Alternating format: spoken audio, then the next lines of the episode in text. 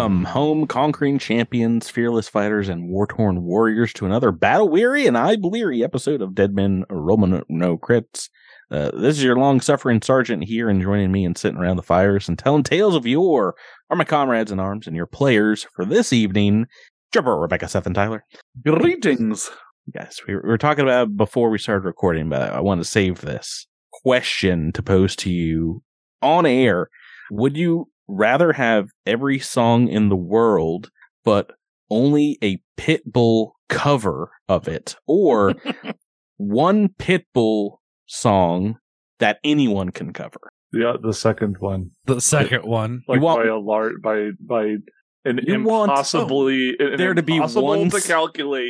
song margin in the universe.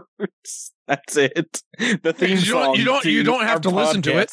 You don't have to listen. No, he's saying that it's the only song that exists. It's just that it can be covered by multiple people. It is covered by all different bands. I think I hold a lot of. I'm with Seth here. I hold a lot of faith in the talent of people who are not named Pitbull. Right. I think that they can do a lot within some narrow confines. No, I want the Pitbull Carly Ray Jepsen album. So here. I mean, like, you take one song. Is he allowed to change the lyrics of the other songs? I think he can. You can make it. You can. I think he can add it. I think he can add Mr. Worldwide and Pitbull. His like names, right, like right, his he monikers. Just puts those in between like choruses and stanzas. I like to call him Mr. Wide. I just but no, he can't. World. He can't alter the song, like, to the core, you know? Is this the real life? Mr. Worldwide! Is this just fantasy? No, but it's like every... It's like, stylistically, you can change it, right? It's like, oh, I made a jazz version, or a blues version, or a metal version. Yeah, that's it. That's a good point. Like, you could be like, all right, we can only do this one song, but it's going to be a hardcore black metal version. This is going to be the ballet one. Mr. Woodward. This is arranged by Tchaikovsky. And so Beethoven's Fireball. Pitch shift it down, reverse it, play it at like 2 beats per minute or slower, and it becomes an ambient album, ambient song. Like, you know, you can do all kinds of stuff. Yeah. Oh, yeah, Patrick. All right. Sorry. I think either one of these are terrible worlds to live in. I agree with stoked. You. But in one of those worlds, Mr. Worldwide rules the world. Yes. Well, and I guess in either of them, his music would be like the theme song to the podcast, right? It's either that one song done in like pirate style, or also, the Star Wars original soundtrack by Pitbull. Yeah. Oh man, John Williams Pitbull. Every movie starts with Mr. Worldwide. Yeah, and there can't and for which means that for soundtracks they can't be instrumentals because it has to be Pitbull. So it's just Pitbull being like, well, da, da, like it's him. There are instrumental parts all the sounds Pitbull song, so you'd have to like isolate that and be like, all right, we're using these tones. Do do do do do do do. I like how every Pitbull song apparently sounds like that. Yep. I pointed this out to Marina one time, and she was like, "You're being racist. That's what Spanish people music sounds like." I was like, "That's a fair point." I'm sorry. It's popular. It sells all over the world. I could not name you a Pitbull song on my life. I'm not familiar. Fireball. I mean, besides the ones that you guys have obviously ripped on this evening. Just Fireball. I literally couldn't name a second one. Even those, I have no idea what you're talking about. But now I feel lucky that's because you're pure of heart, Rebecca. That's because you're pure of heart. You haven't continue to walk in the light. That's right. The big one that is Pitbull is Timber, and I'm just checking on it now. 10 years old. That song. Wait, I thought that going was down. Oh, it's gonna be on the classic rock channel soon. Timber. What if that was the only song in the universe? Well, who sings anyone could do? Kesha. I mean, Kesha's no, that song absolutely. That is a great example. That is a great example of like if that was If anyone could make that song, that was the only song, this would work out just fine for a lot of folks. This would be okay. That's an adaptable song, I think. You could, I mean, yeah, you could have features. You know, you could have somebody rap out over it. Yeah, do all kinds of stuff.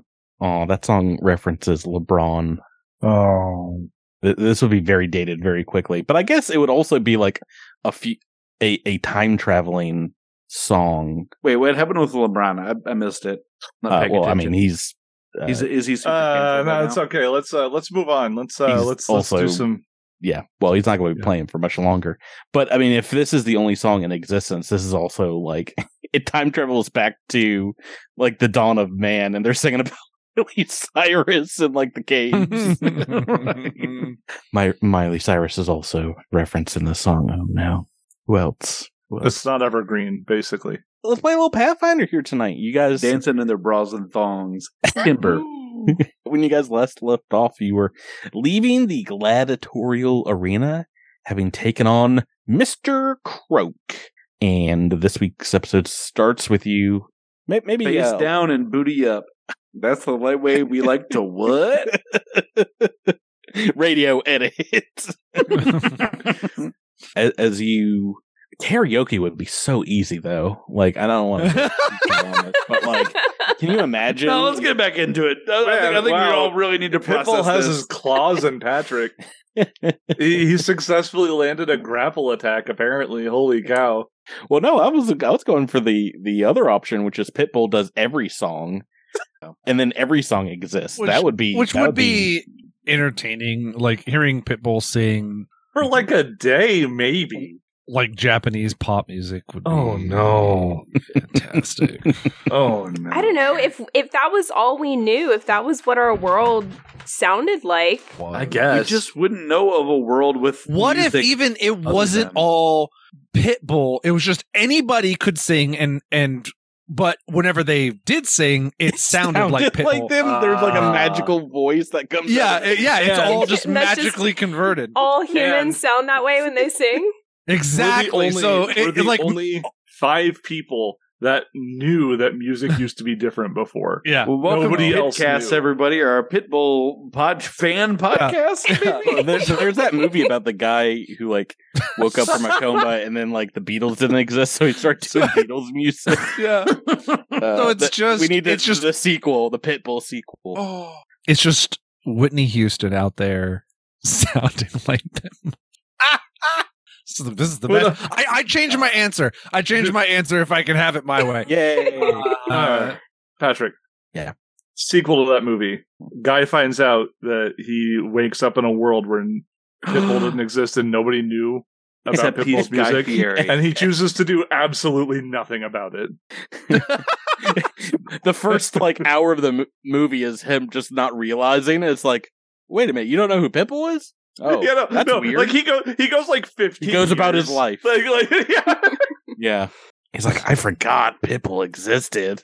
Oh man, did you guys ever hear that Pitbull song? Who's that? Oh my god!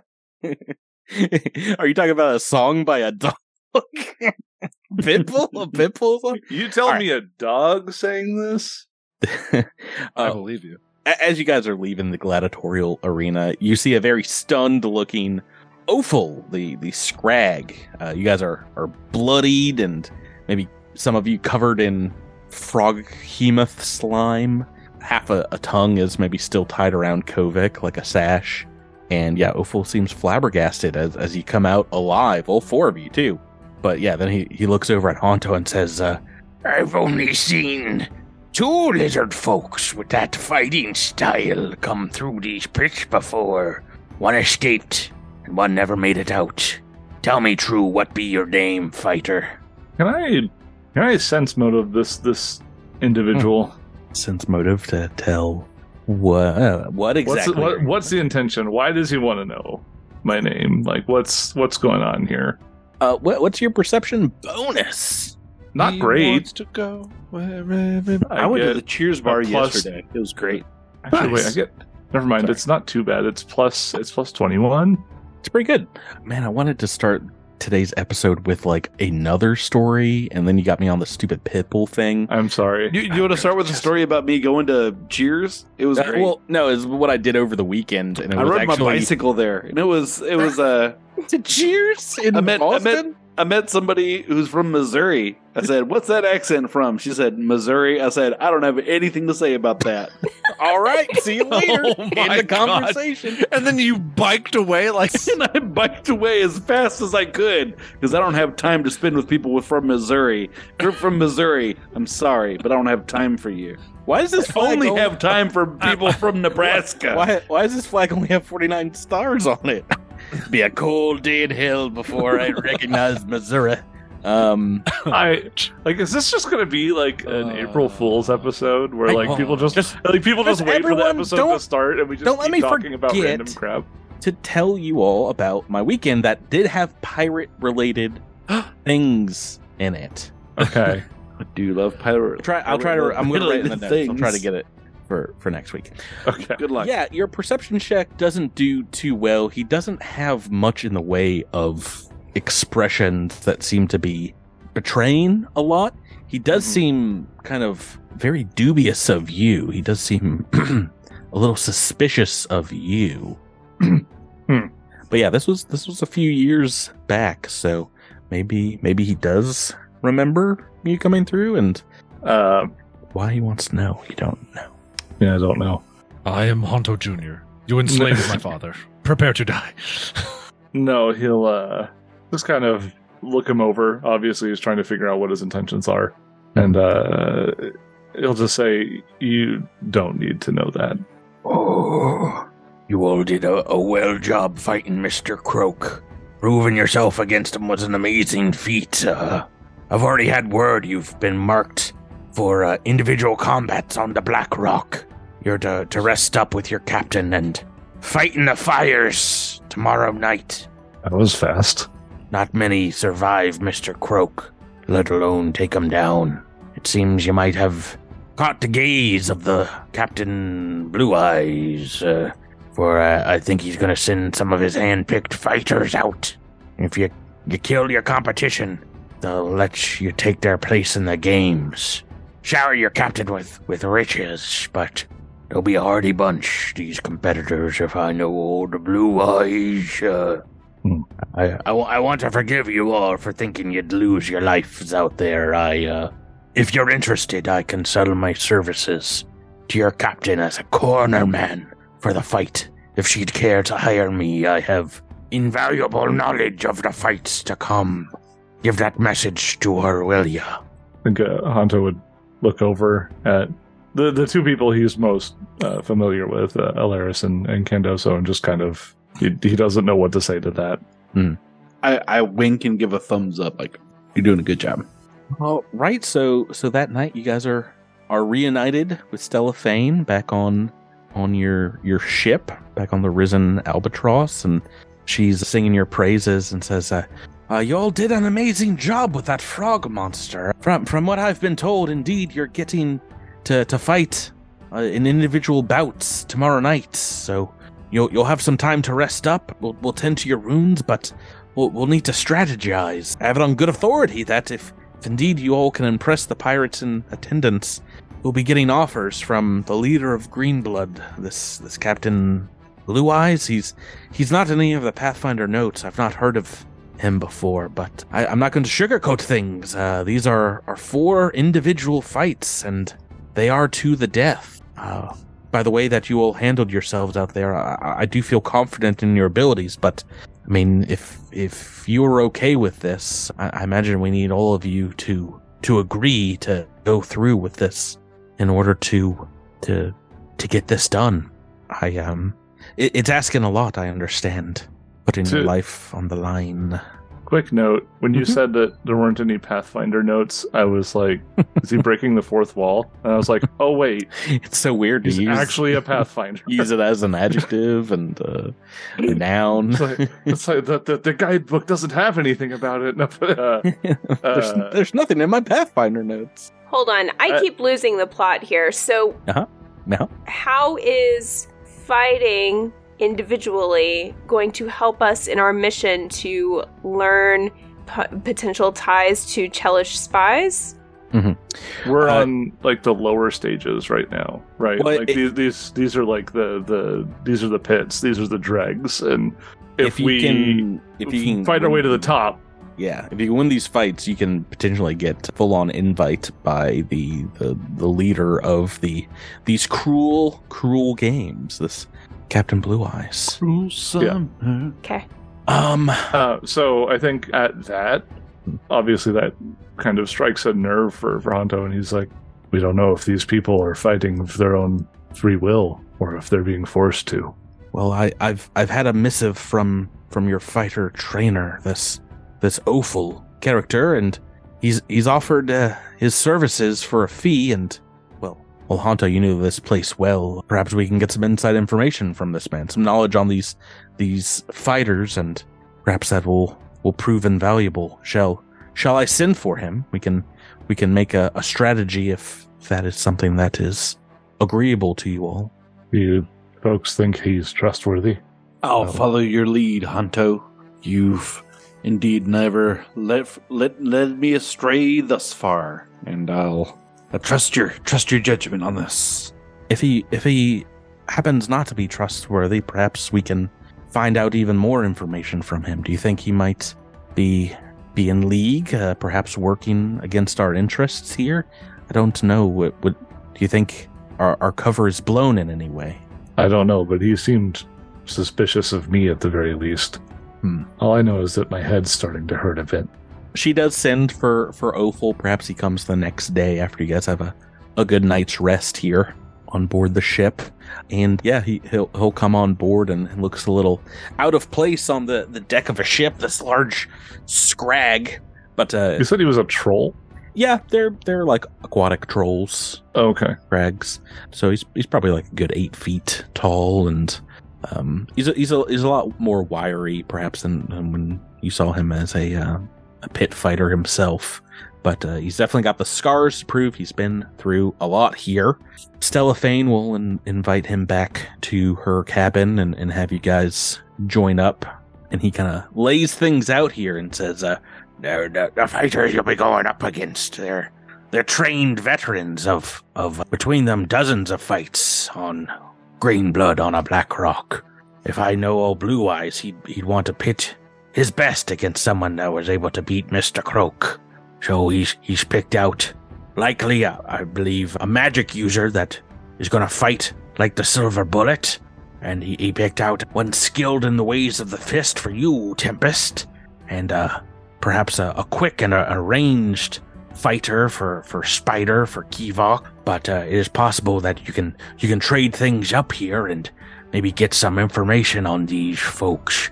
I've seen them fight before, so if you have questions, I'll be able to answer them for you. But like I said, he'll want a one-on-one fight, but you might be able to stagger your fighters, Miss Thane. And yes, I can explain their tactics and a little bit about them. You guys want to... He gives their names. There's Kaelin the Enlightened, Ukji the Blade, Erotokat of the Beak, and Fantir the Bolt. They have like kind of ring names as well. Can I make a society check on Erotokat? Erotokat. Erotokat is what you said. Erotokat. that one is handpicked to maybe offset Tempest, aka Hanto. So if you know, he'll explain some of the fighting style, and you'll probably want to make an athletics or an acrobatics check to kind of like get a feel for some of the moves he's describing here. So if anyone wants to like it, make that athletics check. Yeah, to understand some of the fighting styles, perhaps. Sure. 37. Yeah. That is enough, but you know what? Getting an error from Archive of Nethys, so... Oh, cool. That's not good. Not ready for that. That's enough to know nothing! Huzzah! That's enough to bring down Nethys' API calls. Take that. Woo!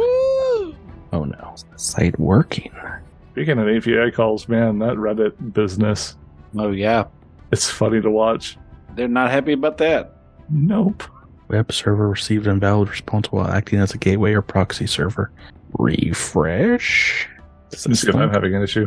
Is this link? Okay, well, this link works, so maybe it's just a single character. Let me type it in. Okay, I've got it, I think. Yeah, all right. I don't know why this just link I put in mine wasn't working. That is enough to know this is a fighting style of it's a Pingu Swordmaster, Erotokat of the Beak. And yeah, is there anything in particular you want to know about their fighting style, like a special ability or something defensive or? Yeah, I mean, like, do they have a signature? Is there a special attack to look out for? Probably the one that would probably the one to look out for is an attack called Blade Barrage, where they can make multiple quick strikes with their blade. And if a couple of them hit, you can take some persistent damage. They can like open up some bleeding wounds on you. Okay. So he's like he does like a blade flurry of some sort. Yeah, it's kind of like that, I would say. Okay. Let's see. Who do I have next?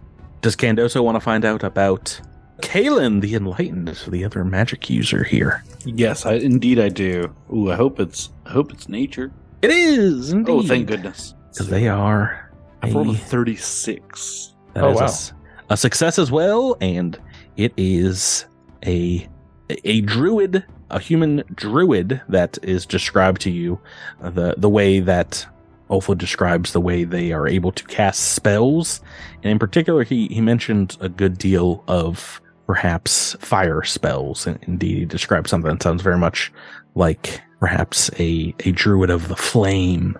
What would you like to know about them? Let's see, so this is the human person? Is that... Mm-hmm. Can I see them? Is that obvious? Okay. So I'm not gonna... You can't see them. He's just describing them. Okay, but he's like, I'm not gonna make you roll to know he's a dude. Well, it's a female human druid. Oh, but yes. A lady dude. Yes, as we call them. Yes. Isn't that right, Rebecca? We call them lady dudes. Yeah, yeah. Lady dude. Anyway, dude is gender neutral, in my opinion. Well, if you spell it DOOD, it is. But yeah, right. Of course, I meant to say dude. And yeah. So let's see. So this is. Oh gosh, let's see. I suppose I'd like to know if this person has any particular fears. Fears? Do you know of any fears that this thing has? I don't know what that means, but I mean, I'm just trying to think of something other than like, what's their AC? Like, you know, like, I'm trying to think of something a little more flavorful than that. Or just roll a d20 and we'll just come up with something. You know, I think while they wield fire themselves, perhaps Ophel has a description of like some kind of monster breathing fire and Kaelin not doing very well with it. And so Kaelin is maybe scared of fire. Well, the way this gets described to you, perhaps they cast stone skin on themselves. Not stone skin. What's the... Oh, bark skin? Bark skin, yes. Oh, so they might be a little weak to fire. A little bit. Maybe, yeah. Maybe. All right. Well, I will take that in under advisement. What about Kivok and the spider? Who you want to find out about your hand-picked warriors here? Sure. So what do I roll? Of course. Great question. Society, I think, for Ukji. So not my best. 28. So that, I think you can only get a little bit from Ophel. They fight they're very fleet of foot warrior. They fight with both a thrown dart weapon as well as claws. It describes a beast like humanoid with a tail. So not enough to get any special information, but indeed very, very fast fighter. And The last one is Fantir the Bolt for Kivok. They saw you using perhaps weapon, a ranged weapon, Tyler, so they've picked someone else that has a ranged weapon. What should I roll? Crafting, if you'd like. Seems like something you've got. Yeah, 33. Not enough to find out anything special about them, unfortunately. They indeed describe what sounds like small crossbows that Fantir uses. Okay. They're another female human warrior. Do I have some time to craft some ammunition? Yeah, I mean, you've got about 24 hours from fight to fight, so plenty of time to make some bolts that do special things. So yeah, Ophel, after talking about all four of these fighters, says, "I would suggest fighting fights against someone whose strengths perhaps you know, but you all are the challengers here to the Isle, so you can set who you'd like to fight. So I suppose it's time to start being honest with one another." Maybe he gives a glance in your direction, Hanto. "Of the four of you, who do you think would do the worst in a one-on-one fight?" I think probably. Well, he's Hanto can turn into a dragon. Well, I don't want to hear true. It. That's true. That's true. I don't want to hear Hanto, it. Hanto kind of passes a glance over everyone and takes a moment to look at Alaris and then looks back at Ophel and says, "Likely Alaris." Oh, you think? Well, he recommends that, perhaps you strategize, with her in mind, perhaps to fight who you think would be the easiest of these four as well. It's not necessarily the quick fighter that's been picked for her, but not necessarily one of the others either. So once again, you've got kind of a magic user, a druid, a blade warrior, a ranged combatant, and another kind of dexterity based fighter. So those are the four. I'll put their names in the chat here. I take it we're gonna get magically healed in this time as well. By whom? Are we not? You mentioned that we could rest up and get healed. Well, I mean, you got time to do medicine checks and stuff. I'll be doing medicine checks. I was going to say, I don't know who's some magic falls from the sky. You guys are all healed up. I mean, some fans, some admirers, some kind folk, anyone. They just throw potions at you when you win a fight. Yeah, whipping them at us. Yeah. You get pelted with bottles. Rebecca, is there someone that you think Alaris would want to try to take on? I'm a little intimidated by trying to fight someone whose fighting style is very similar to my own. Mm-hmm. Just remember, they're just as intimidated by you. Probably. Probably not. If they're like a real big spider. Monster. They're all Patrick, so probably not. I don't care if I die. I'm kind of inclined to maybe the magic user, maybe? Mm-hmm. Because they would have to stay still and I could get behind them. I don't know. Are we discussing this as a group, or is this just... Okay. Well, I was mostly asking out of character first, but yeah, if you want to chat in character about, it's not a bad idea either way to either match up with the person of a similar style or to mix things up. I think that's, both are kind of classic fights. But I mean, I'm just thinking rock, paper, scissors wise, you'll have more opportunities in your arsenal if you're not matched against exactly the same player. I was going to say, first things first, once they start actually discussing things, Hanto's going to turn towards Alaris and say, "I apologize deeply. I mean no offense by what I said. I'm simply considering the arena in which we're going to fight." No, I think considering my performance in the last fight, your judgment is warranted. It has nothing to do with that, Alaris. Alaris got it. Mm-hmm. That could have been any of us. It was a lapse in judgment on my part. I hope that the next one goes better. No, I am simply suggesting that your skills and talents are best utilized when you are able to surprise your opponent or catch them off guard and in an arena like that, opportunities like that are not common. I agree with you. Which of these potential foes do you think might be easiest to catch off guard, given the circumstances? I think you could very well overwhelm a ranged combatant. Fantir the Bolt? I could do that. He looks at Kiva Kandoso. Sorry, I'm using one person's fake name and the other person's real one. Silver Bolt. My name is Kandoso. My name is Not Storm. The other one. You both have some sort of opinion on this, I'm sure. Kovic, if you didn't have a backup melee weapon of some sort, how would you feel about a swashbuckler in your face, I suppose? I know you don't ever play with him. Kovic looks over his left shoulder where the 7-foot greatsword is sitting on his back. No, that's why he qualified. If you did not have the melee weapon. If I didn't have the melee weapon. Yes. I'm equipped to be able to take on any enemy. You all have more battle experience than I have in these four. Hanto, you have more experience in this arena than I do, so if you have a suggestion, I will take it, but I do not have a preference for who I meet on the battlefield. Well, how's this? Is there anyone that none of you want to fight? I will take that opponent. Kovic will ask, what is the nature of the spellcaster? Oh, fire.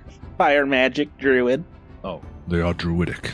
Then I do not have a preference. There is... And Kovic kind of maybe looks at me as like, I do not like sorcerers. They are cowards, in my experience. Hate you, Kandoso. Hate your guts. Rude. Sorcerers. Yeah. Oh, yeah. We're all the same to you, aren't we? No, literally not. Druid, fine. Sorcerer, not fine. If you talk about this after the fight, don't even talk to me. Yeah. If you cast with charisma, just step away. He shrugs. Kandoso, how about you? I can take this fire breather. Okay. We're going to have a druid fight? Oh, druid fight, baby. Marking it down. So that leaves Ukji the Blade and Erotokat of the Beak for Alaris and... I think you mean Erotokat. Erotokat. Erot. Hold on, Alaris is going up against the ranged combatant, right? Yeah, the bolt. Oh, sorry, yeah, that leaves Kovic Ukji and Arat 4. Yeah. Okay. You know what? I think in that case, I will handle Erotokat and... Oh, yeah. I will take the blade. Take the blade, yes. Right, so a couple of you guys going on for a straight grudge match. And sounds like Alaris and Kovic have switched up. Who wants to fight first? Not me, because I need to look up what ammunition I'm crafting in this 24-hour period. I was gonna say, if you want, we can. Do you? What do you think is better cinematically? Hanto fights first or last? I think last, save right? Hanto for last. Yeah. Okay. Yeah, you're the anchor, right? Sure. Alaris will go first. I feel like I think she feels really bad for getting swallowed and needs to redeem herself. All right. Taking on the first challenger of Tain. Hanto really didn't mean to make her feel bad. Fantir. She already felt bad. It wasn't Hanto's doing. Right, so Ophel is your ringman, and the next night you guys are summoned to sail out to Black Rock. You know, like I said, it's about a quarter mile off from the coast of the mainland, from the city of Green Blood. You guys are given like war paints and things to accentuate your muscles, your armor, maybe facial expressions, because once again, most sailors will watch from spyglasses, but they're sailing out, you know, hundreds of feet away and watching this fight on the rock from afar.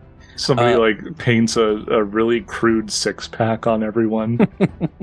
Looks like six squares on everyone's stomach. Ophel helps you out if you're wanton, and that's just part of it is to look intimidating. Oh, perhaps. I'm wanton, all right.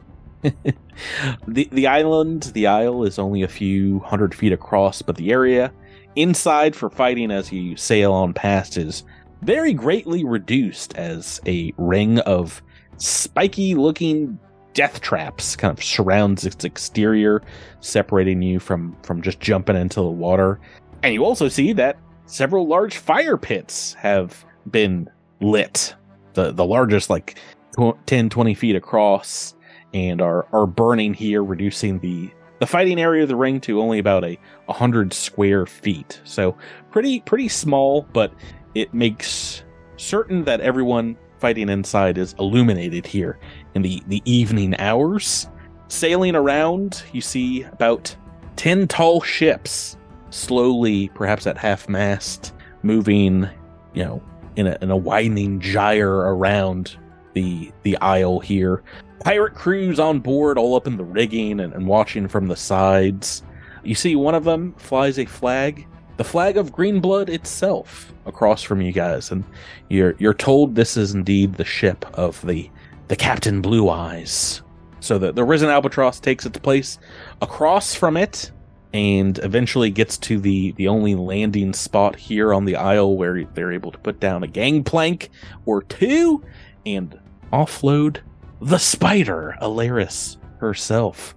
Rebecca, indeed, across the fighting arena here from you, like only about 50 feet away, is a pretty, I forget who you're fighting, Fantir, pretty beefy looking huntress of a woman, you know, wearing like animal skins over a chain shirt. She's got a hand crossbow mounted to a wrist and has a short sword on her as well. You don't have too much time here. Is there anything you want to do before the combat horn is sounded? I'm just going to pull out my curved blade and get ready. Get it ready now. Ooh, could I invisible myself? Can I activate my cloak? I would recommend, you know, holding off on that because you don't really know, like, yeah, you're out here for like 5 minutes just kind of like waiting for this starting bell to happen. Cool. Yeah, so how long does it last? 10 minutes, I think. Okay. Well, I mean, it's up to you if you want to activate it beforehand, but does it take much to activate? Yeah. Because I will say if you activate it, then like the other person can just like straight up search for you, even if you're invisible. All right, let's roll initiative and get into this combat. Just perception-based initiative, right? Yeah, there's not really any place to hide here. You're illuminated on all sides. Not horrible. It's 41 for initiative. Not horrible. It's a natural 16. I know. It could be better. You've beaten me, which means you get to go first. Alaris up. All right. For my first action, I am going to activate my curve blade extending. There's two actions. And strike from 50 feet away. The who and the what now? Curve blade extending? Yeah, I have an extending rune, which allows me to strike from 60 feet. What is that rune? How does it work? I love that rune. It's my favorite. Extend to impossible lengths. You extend it. Yo, I didn't know that Goku was on our team now. What? Yeah. I'm pretty sure Cassius has this too, and I don't know that you've ever used it, but I have not. It is a secret weapon. That's hilarious. Okay, so make. Wait, hold on. How would that work if Hanto had that on his hand wraps? Because that I couldn't tell you. Yeah, you turn into Luffy from One Piece. Oh, no, I'm good, thanks. I thought that might kill your drive for... All right, so it is two actions, but I believe that includes the strike, right? So I still have a third action after that. It includes one attack, yeah. Go right ahead on attack. It's a 36 to hit. Yeah, guess what? Fantir was not ready for that. That is a critical hit. Oh, yeah. Wow. Good way to start the fight. All right. Jeez. Was she flat-footed? No. Okay. I'm going to roll the critical damage, though. Okay. So she is going to take 7 bleed, not the one that I originally rolled. Let's see, 47 damage? 47 slashing damage? And then 7 bleed on top of that. And then additionally... She is made off balance by my attack, becoming flat-footed until the end, or until the start of my next turn. Okay. Your next action. I cannot strike again because I am not within striking distance. However, I am going to... Let's see. Oh, right. We're theater of the mind. I am going to... Hold on. No. Never mind. I am going to move up. Okay. You want as much as I distance? Can. Yeah. I can only move 25 feet, so... Okay, so you can make it about halfway across the fire-lit arena here. Are we watching this? From the ship, yeah. Yeah, you guys can see. After seeing that, Hanto's going to look at the other two and say, did you know she could do that? Stella Fane's like, she didn't tell you that she could do that? I thought that was... I've never known. Oh, my goodness. Kovic says, there are many magical runes. I did happen to notice she had that one, but... not expect it to be used in such an effective way. Yeah. Critical hit, man. From 60 feet, that's no joke. Right, so I think similarly, Fantir's going to call out and be like, I don't know what that was, but I have one for you as well. She moves up, kind of aiming her crossbow in your direction as well, and is going to take a shot... I guess she doesn't move a whole bunch before she takes her shot. She just aims, because you're not too far away. You're within range, and it's going to make a hand crossbow shot against you, Rebecca. Let's do a good number. Hey, there's a good number. 19 on the dice. I don't think this is. This is gonna be a quick fight. What's your EC? 33. Can't do math. Yes, I've gotten a critical as well. We can all get criticals here. Wonderful. Actually, it would be a 35 right now because of nimble dodge. Oh, is this still a critical hit on this first attack? Just checking. 19 on the dice. Yeah. And it is it's a bunch of damage coming your way. Let's roll some d6. I guess I deserve that. Rolling. I don't know if you deserve it, but it is kind of, you know. Eye for an eye. A good retort. Yeah. Well, it's almost exactly an eye for an eye. This is 45 points of piercing damage on this crit. And indeed, she's going to close the rest of the distance. She's going to move right up to you at the end of her turn here. I'm going to roll for the bleed damage. She ain't got time to bleed. 15 on the dice. She's going to take that 7 damage, and it is your turn, Rebecca. All right, I'm going to try to tumble behind and make her flat-footed. Okay, so you're going up against her reflex TC? I think so. Isn't that how that works? I think so. Correct. Yeah, this is why I would have liked you to have fought the very nimble one. That is a critical success on the acrobatics check. All right. I don't think that does anything. Either, but they're flat-footed. I just want you to know if that is indeed what tumble behind does, they can be flat-footed. Yes. So. All right. So then I am going to strike with my curved blade at close distance. 31 to hit. 31 against flat-footed. That is a hit. All right. So that does not great damage, but so 23 damage. And since she's saved against the bleed, does she get bleed again or no? Yeah. I mean, it just stops the previous one. But if she's flat-footed, you get your... have you already rolled your additional dice? Low. Yeah, it's in there. So 23 includes both. Oh, yeah. It's very low. Okay. But 5 bleed is back on now. Also, I am going to apply a debilitating strike. Hold on. I am going to make it... I'm going to do precise debilitation, giving an additional 2d6 precision damage on my attacks. Okay. I don't know if that applies to this one or not. Does that apply to this one? What is it called again? Precise debilitation. I'll look it up. Do you have to declare the strike before you make it? I don't think so. I don't know. Well, then we'll see. They have to be flat-footed. Okay. Although I guess... Would she still be... Yeah. Sorry. Yeah. She's still flat-footed. Because I tumbled behind and and it's still that she's same strike. She's flat-footed to the end of your turn, right? No, it's just for the next strike. For the next attack. Okay. That's why I was wondering if it was still active. But it is. But she has to be flat-footed for debilitating strike to take place. Yeah, so you can activate Debilitating Strike after you successfully hit a flat-footed creature. So you can apply that now, and okay. I don't think that applies to this hit. So okay, but if I strike again, any strikes until the end of your next turn would get that bonus. Okay. So cool. Do you have another action? Yeah, I'll take another strike. 31. 31's a hit. All right, that does. Let's see. She is no longer flat-footed, though, right? Correct. So 13, just 15 damage. Okay. All right. She's been bloodied from just a couple rounds of combat here. She is going to take her turn, and let's use... I think she wants to drop this short sword.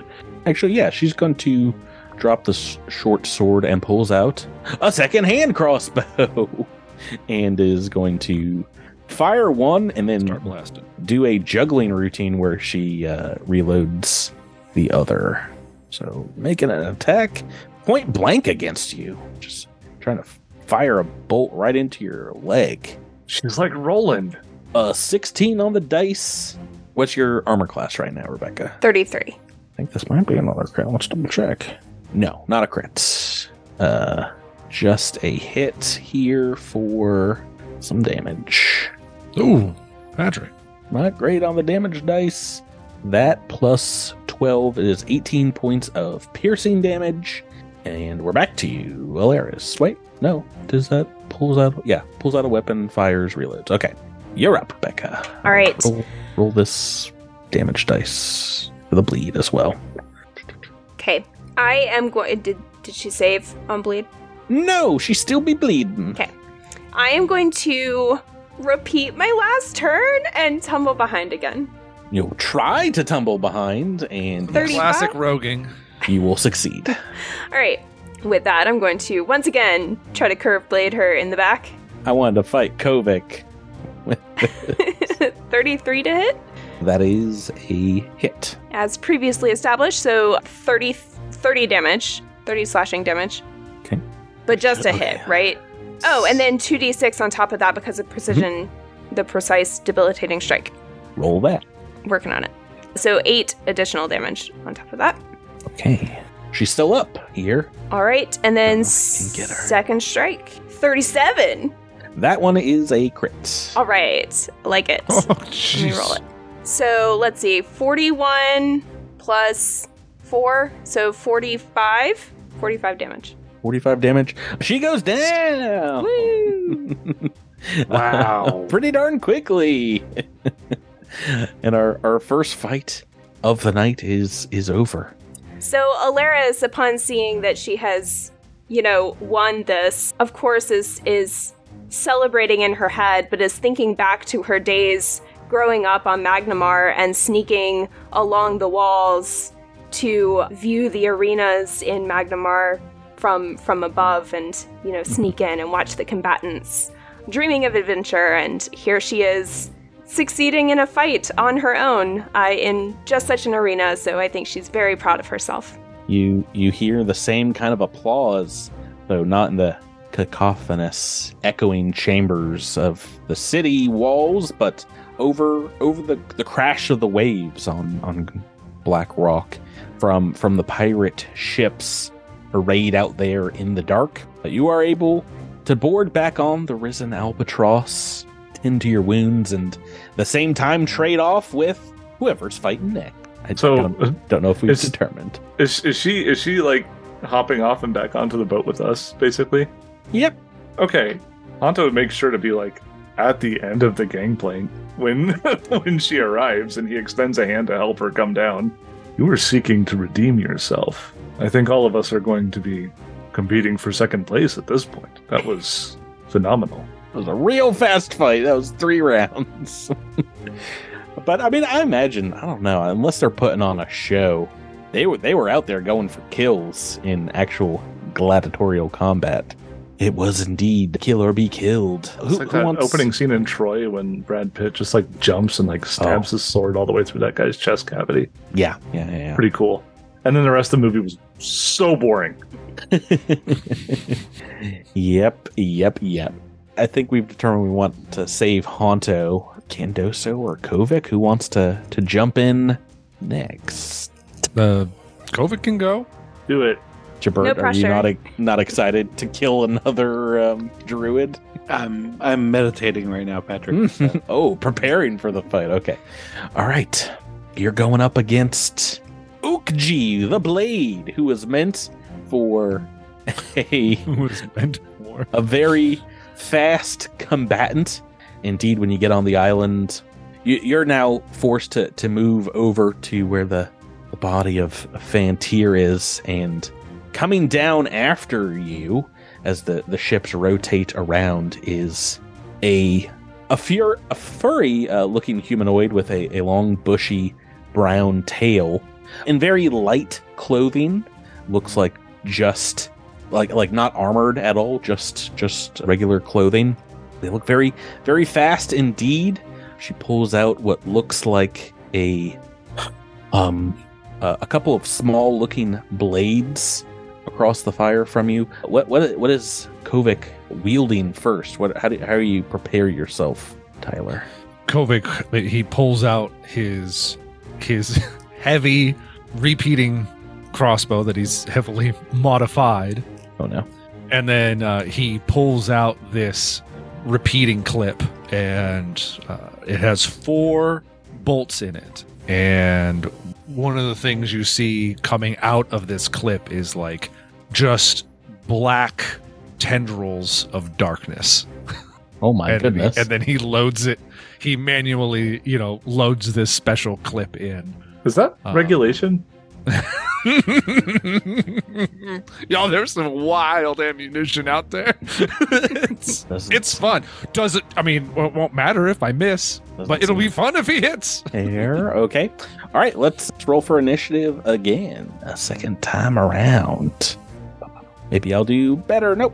It was almost an 18 on the dice. I don't know if you watched that 3D dice roll, but it was like 18, 18, 18, 4. Yeah, I'll make you feel better right here, buddy. Yeah, I got you. Do. I don't want to get hit with this bolt first thing in combat. Ooh, I have not made you feel better. I'm so You've done a little bit better. You are indeed first in the turn order here, Kovic. How far apart are we? Thereabouts? About 50 feet. How long? So it's probably going to take them a turn to close this distance. Perhaps. If they're super fast, or even 25 feet would mean 2 actions. Mm. Let's try this. 1 action to make them my hunted target, and then you see Kovic kind of touch the side of the crossbow, and you see like runes activating all the way down, kind of the sight of it until the bolt itself, kind of lights up with 3 shoots of light coming out of the top of it, and then we're gonna take a shot. And who knows? Please roll low, Tyler. I know, but be awesome. 38. 38 is a hit. This is a bola shot. And so as the bolt leaves the crossbow, those 3 tendrils of light turn into solid, steel cables. Mm-hmm. And this attack will deal non-lethal bludgeoning damage. Okay. And you have a chance here because this attack actually, I should have read this beforehand, but this attack actually goes against your reflex DC. Oh, you're saying there's a chance? There's a chance. No, that is 38. That is still a hit. Success, I should say. That is a success. You fall prone. Ooh. Bolted to the ground, and how much damage? You are bolted to the ground. You are bola-legged. We are only doing 21 non-lethal bludgeoning. Okay.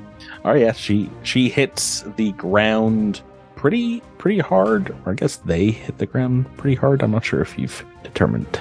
Yeah, that's my whole turn. What exactly they are? Yeah, so they're gonna, I guess, stand up as their first action. And what else? I think they're just going to run forward, close about half the distance, and they're going to throw out their ranged weapon. Sounds good. Yeah. there. A dart is going to pierce through the night, try and stab you. Pachow.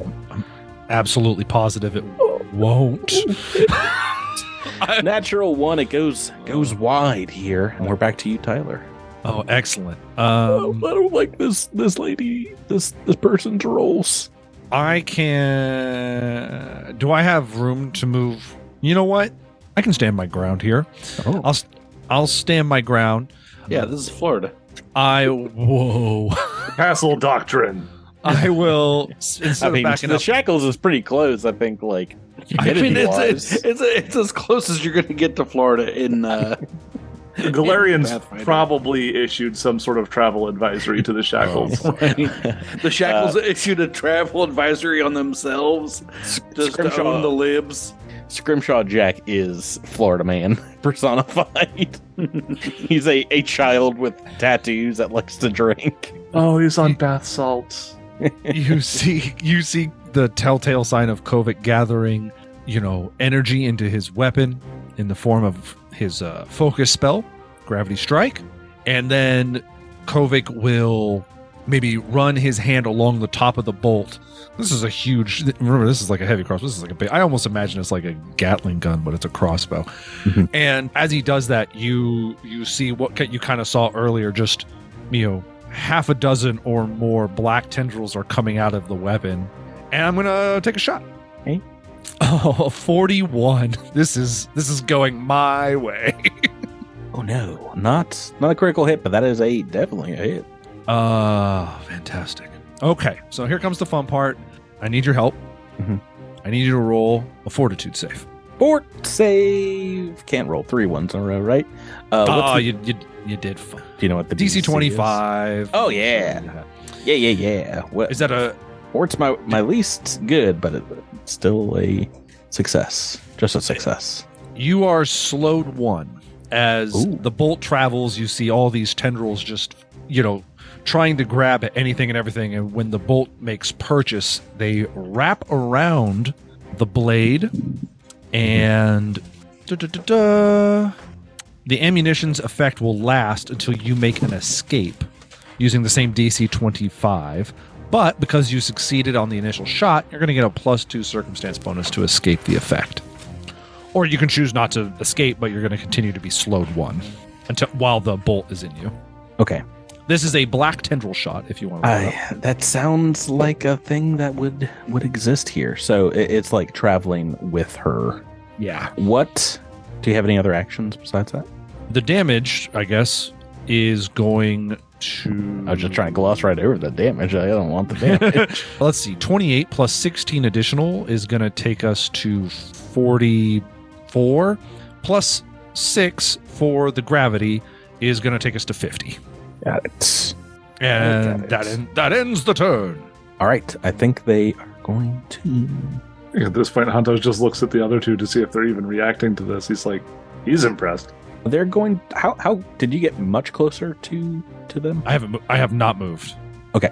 I think they are going to spend all their actions this turn then running their claws in kind of like a magical sense.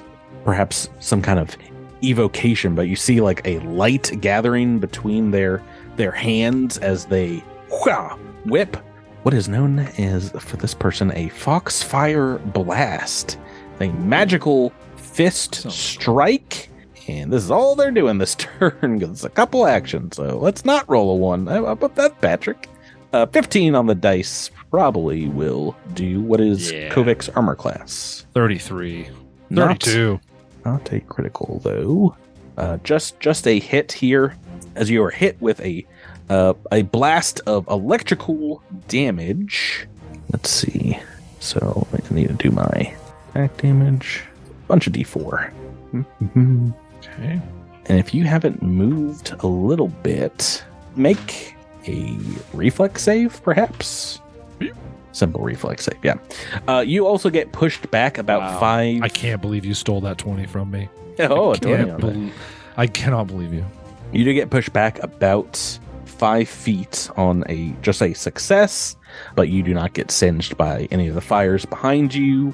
And you are only taking It's not that much. 23 points of electricity damage. Okay. Not that much for all that show. Okay, Kovac, we're back to you. Alrighty, let's see here. I need to... I don't think I have any extra actions I want to do here. I just want to see. I want to make sure you're not rolling a save before I fire this.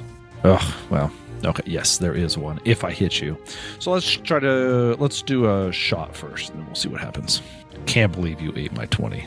Eat it right up. Nom, nom, nom, nom, nom, nom, nom. Oh, no. You're a monster. Oh, no, but you got a 17 here. 43.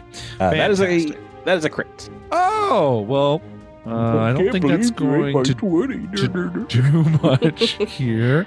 You're going to take damage from this, but you are also going to make a very low DC 18 fortitude save. 14?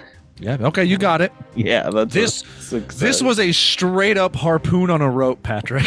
Okay. And so while this does not lodge into your body, it hits you but does not lodge into you. All right, a glancing blow from the harpoon. Yeah. Just that harpoon on your back. Yeah, yeah. And this is going to be, wow, a lot of damage. 21 plus 17 is 38.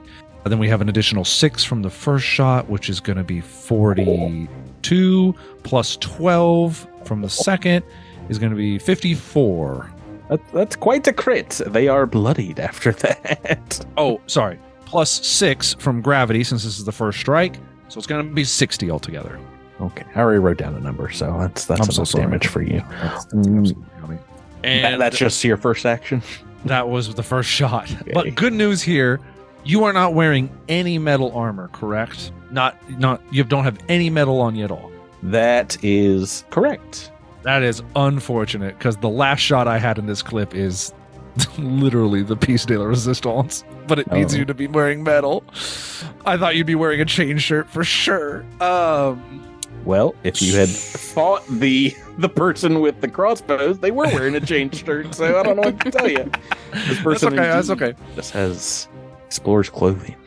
All right, well then I will go ahead and drop the crossbow as a free action and close the rest of the distance while pulling the greatsword. And was I within 25 feet? Yes.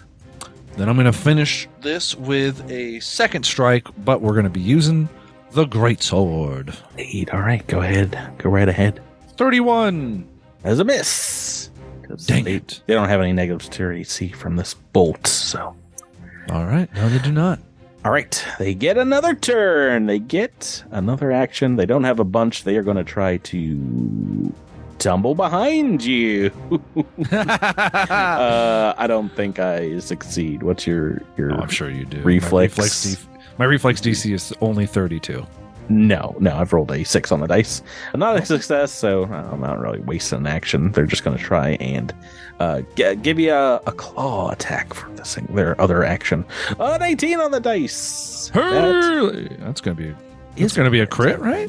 Yeah. I'm sorry. What did you say your AC was against them? Crit fever. 32. So you need a 42. Just barely a crit for their first claw attack, which means a whole bunch of D4 come at you.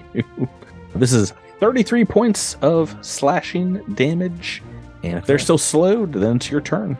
They are until... I mean, you can make an escape check to get to just pull that thing out. I mean, it's not a free check, right? It's not a free check. It counts as an attack, so no, I'm going to try and kill you instead. Okay. Kovic will use his momentum from his greatsword miss to pivot and continue it, turning this first strike into a power attack where he is just swinging with every muscle in his body. Oh, no. 33? That is just a hit. 41 points of damage. Oh, they go down hard with that much damage. You rolled very high on the damage as well on these D12. My goodness. 4, 11, and 12. Gracious. Absolutely, yeah. And, yeah, this combat is over. Combat the second. I thought these guys might give you a little bit more trouble. Back on the Risen Albatross, Kandoso, Hanto, perhaps eyeing one another to see who's going to fight next, but I've been thoroughly demoralized, so I think that's a tale for another time. I'm real depressed now. Patrick said he's like, I'm going to spend this week buffing the next two combatants. I'm going to go cry myself to sleep, and we'll come back for fights 3 and 4 next week, guys. I didn't know how far we'd get, but that's going to do it for this week's episode. Thanks for playing with me. We'll have some more individual combats next week. They definitely won't be harder than I was originally playing. Hey, Patrick, you know, you could just listen to Pitbull's cover of Under Pressure. I'm sure you'll feel fun. I mean, you're joking about it. I kind of want to listen to some Pitbull now. It seems like, is it that bad? Is it that bad? Oh no, it's not that good. Okay, let's have a listen party after this episode's over. I'm going down. I'm in timber. I'm telling you, that song slaps when Pitbull's not singing it. I was about to say, Kesha's in there. It's pretty good. So yeah. We're going to get a DMCA. It's too perfect, you guys. Got to sing it in like Gregorian chant. Sing too good. I am going down. Going down. Okay. Patreon Pirates, Freebie Captains, thanks for listening. Remind me to tell my story next week, and thank you all for playing with me. Thank you. Thank you, Patrick. Thank you. We'll catch you on the next episode, the next adventure of Dead Men Romano Crits.